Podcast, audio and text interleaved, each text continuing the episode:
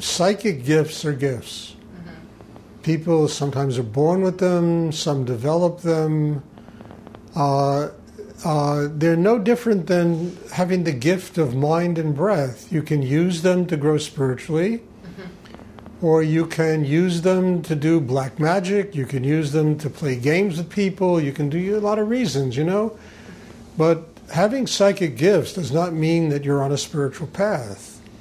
It just means that you have certain people have gifts in music and art and literature, writing, uh, whatever, you know, computer gifts. I mean, there are all kinds of gifts, and one of them is a psychic gift. A psychic gift does not necessarily mean you're having a spiritual life.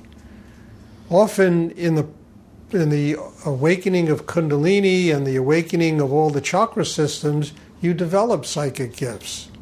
You can look into somebody and you can see their past lives, their future life. You can see all these things because it's part of the opening in a person.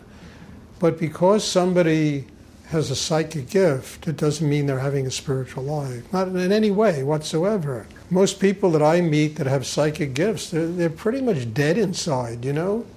They have a gift and uh, they use it generally to make a lot of money, you know?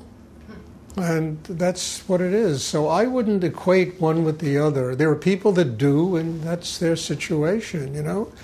You could have a spiritual life without one psychic gift whatsoever. You know? I mean, God does not shine on people because they have psychic gifts. I think it's very good for the world that we live in because the world that we live in, you know, it chases after all this magic and all this kind of spiritual philandry. You know, it really chases it. It, it, it people need they need spectacle. And hmm. generally, people that are involved with psychic gifts, they put on a spectacle. Mm-hmm. You know, they put on a show, and people like a show, and you, you know, you'll, you know, you'll get, you know, fifty thousand people go to a baseball game. You know, you get four people that come to a, a meditation class. You know, I mean, it really, it's a spectacle, and that's what people are into. They're into spectacles, and generally, people with psychic gifts, some of them use them in a very good way. I mean, some of them use them to heal people, to help people, and that's really good, but it doesn't mean they're having a spiritual life. You understand? Yeah. Great. Thank you. It doesn't mean they're not having a spiritual life either. Mm-hmm. But you can't mistake one for the other. It depends upon how they internalize their energy how they open inside, what they do with their inner life, how they grow inside themselves, how evolved they become inside. You know, how deeply surrendered they are to higher energy in the universe. I mean, the greatest psychic I have ever met was a woman who, first of all, she took no money for her psychic stuff. And secondly, uh, it was purely in the service of God and to help people. That's why she did it purely. That was it. And and and you know, she didn't do what I teach, but she was very religious Christian woman, Catholic, and very spiritual, deeply spiritual. At the same time, the most remarkably psychic human being I'd ever encountered, ever. But she wanted nothing. You understand? She just did it as her service to the world, and she wouldn't do it with everybody. It's kind of like this work a little bit. There are people that are not ready for it, you know, and one can't force it on them. The spiritual life is it's from the heart. Understand? And somebody that really is full of love, they're full of gratitude. They don't play games with other people's heads. They won't do it. In fact, they don't even know how to do it. Because if they do it, they get crippled inside. You understand? The energy stops flowing.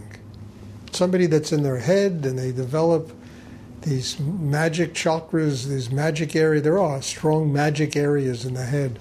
They develop all that stuff. You know, you understand? They, it all comes from the head. But if you do spiritual work and it's based on love and it's based on openness and gratitude, you don't even know how to do psychic games with people because suddenly you're full of static. The energy stops flowing as purely as it once flowed. When it's up here, it's static anyway, so the people don't even know the difference. What they know is that they have power over other people. They can control other people. They can build their power. And they're often used by the dark forces of the world. There are dark forces in this world that use these people. And, you know, look, person whose heart's open, there's love inside them, happy person is an enlightened person. People that play psychic games are never happy people. You look in their eyes and you see, you see madness, you see insanity. You know, happy people it's in their heart. Happy people are enlightened people.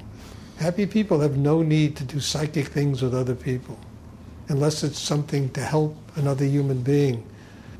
You know, and you want to uplift people, you want to have compassion for people. It's a whole it's a whole other ballgame, this, you know, it's a different thing. In fact, if you have innocence and you have that kind of quality in your heart, you really have to know how to protect yourself against the dark forces because they will come after you. They came after me, they still come after me, you know, and you got to really be able to protect yourself. Well, I feel you protecting me all the time. Well, because I am, Chris. Rudi, yeah. you got me, you got Rudi. Yeah.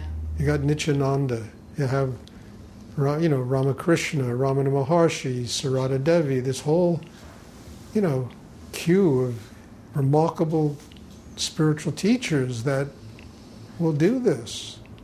Their job is to protect the innocence in the world because they need to keep the spiritual energy alive on the planet Earth.